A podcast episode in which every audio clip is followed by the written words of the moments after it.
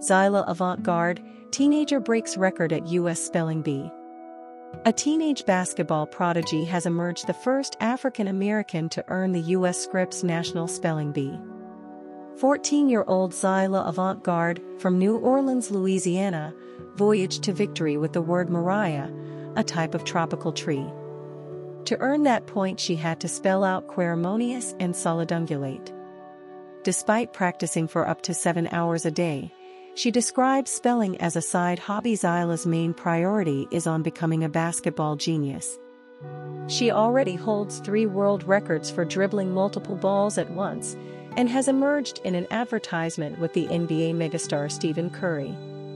On Thursday, Zaila saw off a field of 11 finalists to win the title and bagged a first place prize of $50,000, 36,000 pounds, at the event in Orlando, Florida.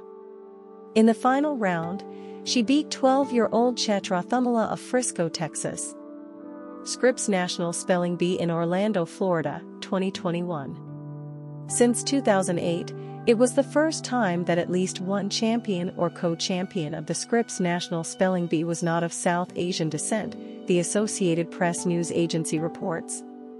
Earlier, Zaila had in the evening hesitated over the word nepeta, a herbal mint, but managed to spell it correctly.